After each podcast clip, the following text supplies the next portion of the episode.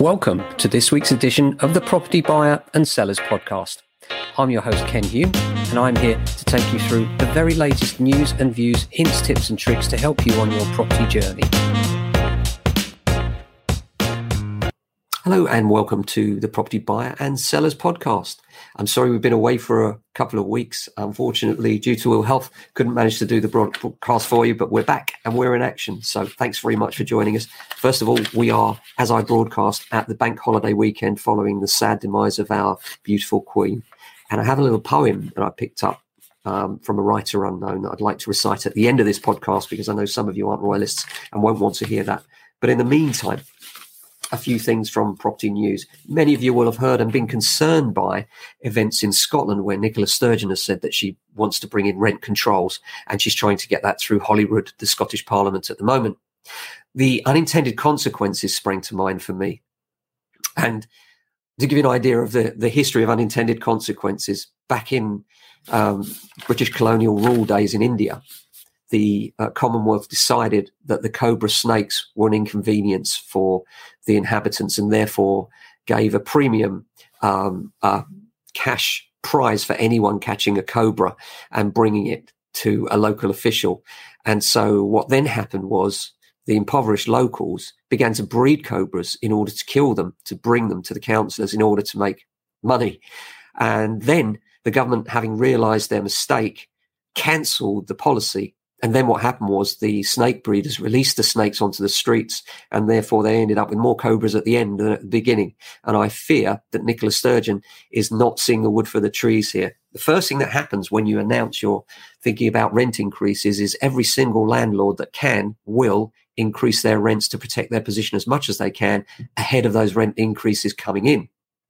Now, given that rent increases are by no means guaranteed because it has to yet go through Parliament, I think the announcement was a massive mistake. The other unintended consequence is that many landlords will run for the hills and decide to sell up in Scotland instead of renting properties. And this will further exacerbate the housing crisis they have already over there, where people are queuing up for every house that comes on the market. And by the way, it's not much better here in the UK uh, as far as the market's concerned. Every single time we get a property, we have a queue of people looking for it.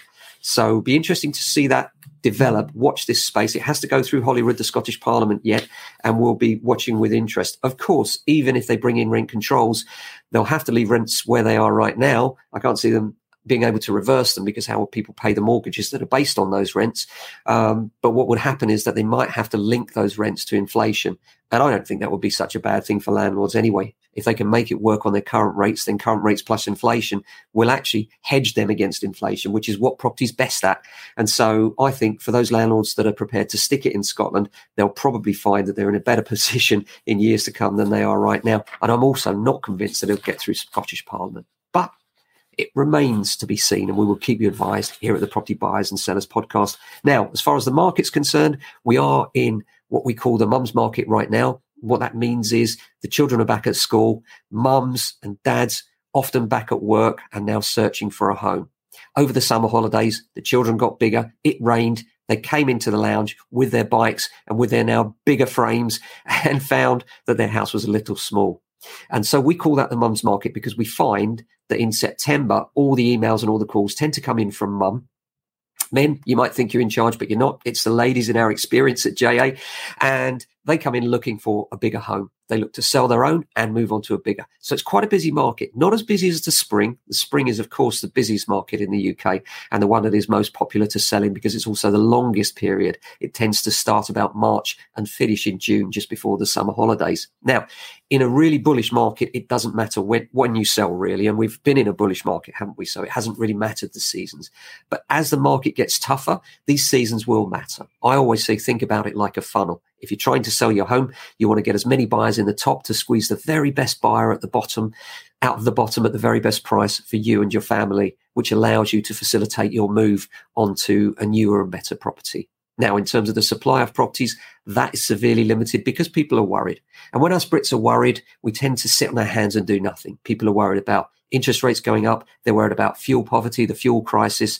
They're worried about all sorts of things. And when we worry, we tend to batten down the hatches save money and actually sit on our hands until we're sure of the direction of our own lives and the economy, perhaps. So that will be certainly something to watch. As far as uh, sellers are concerned at the moment, there is always a level of selling in the UK, aside from those that still feel motivated to move. And I think, you know, with moves, you should make the move when it's right for your family, not when the economy's right or prices are right. Because if you try and run your life on that schedule, it will never quite be right and it just won't work out well for you. In my experience, move when it's right for you and your family to move. For most of us, when we're moving from a flat to a house, a house or flat may have gone up or down in value, but the same will be true of the one we're buying. And therefore, the move is quite often when you do the paper exercise, pretty much neutral. So if you're moving from a flat at 500,000 to a house at 700,000 and the percentage move up on the house is 10%, then of course that's gone up 70,000 while you've only gone up 50. But that's not a vast difference in terms of mortgage payments, that extra 20,000. So from that point of view, most of your cash is actually moving over to a neutral space. And I do think that's worth considering because if you think about it that way, if the market drops off 10%, actually that's in your favor because you'll sell for 10% less but you'll actually buy for 10% less and a more expensive property. That 10% is worth more to you, another 20,000 more in the case we just discussed. So it's not necessarily a bad time for you to move. It does depend on your circumstances. Of course, this is not financial advice because we're not financial advisors, but just something to bear in mind. Now, as far as the news is concerned nationally, inflation linked rents could force an increase in prices in the Priory chain. That's the biggest mental health care chain. So there's lots of fees going up there. Uh, house prices are up 15.5% year on year across the UK, and the biggest annual increases are in London. And the biggest beneficiaries of those are the retirees over 65s, over 55s rather, and they are taking out equity release more often now. And what we're finding is that the amount taken out of homes for equity release this year is forecast to be more than double the amount taken in 2015, according to analysis. Well, that's partly because there's more of these schemes available but also partly because of the market we found ourselves in.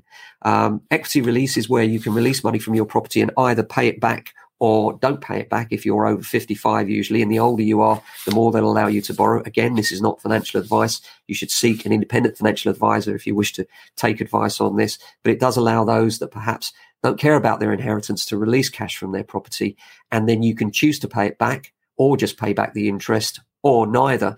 And then when you're Uh, demise eventually comes, then the property would revert, the debt would revert to the mortgagee. In other words, whatever you've borrowed from them plus the interest, which will roll up over time.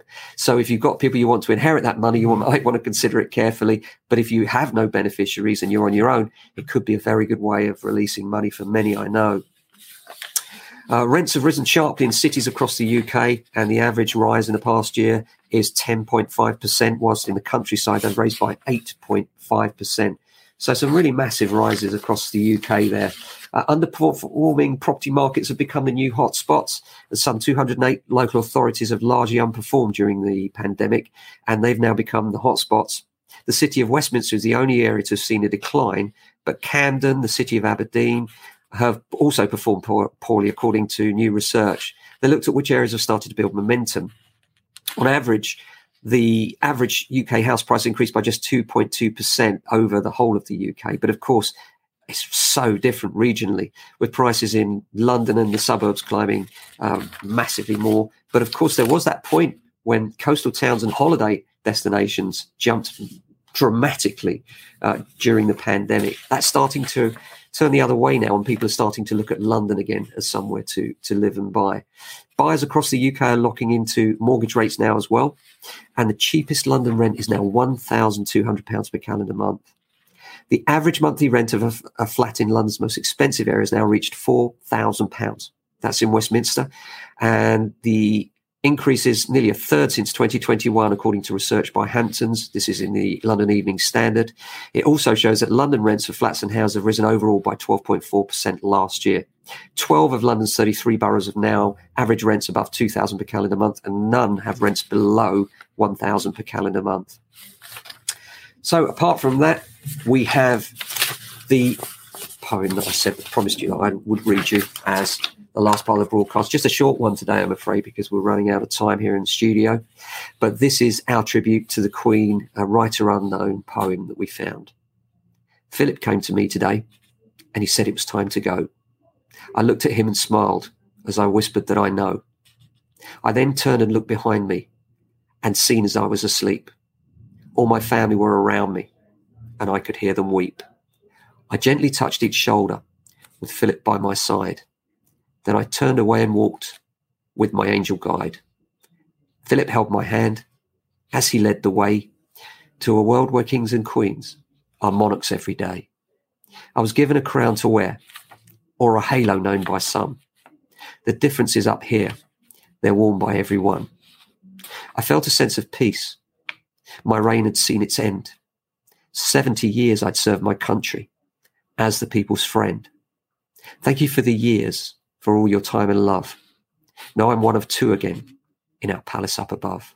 Writer unknown to the most famous person in the world. May she rest in peace, our beloved Queen. That's it from this week's Property Buyers and Sellers podcast. Sorry, it's a little shorter than usual, but next week we'll be back with a more comprehensive run for you. Hope you're doing well. Thanks so much for listening and glad to be back and with you. Love to hear your comments, by the way, on the podcast. Please do email me, ken at jamesalexander.com or call us on 0208 679 8601 if you'd like a chat or any advice. Either way, we love to hear from you or just comment below the podcast wherever you're listening. We'd love to hear from you what your thoughts are and if there's any subjects you'd like us to cover or indeed anyone you'd like us to interview. We love a good interview here at JA. So have a great week. We'll be back next week. Until then, ciao. Thank you so much for joining us on yet another edition of the Property Buyer and Sellers podcast. You can find out more at our website, jamesalexander.com. You can email me directly, ken at jamesalexander.com. We are estate agents and we can give you hints, tips, tricks, and advice wherever you're buying, selling, moving to, or from. Thanks to Ben Sounds for the intro and outro today, and thanks to Jack Bowles for production.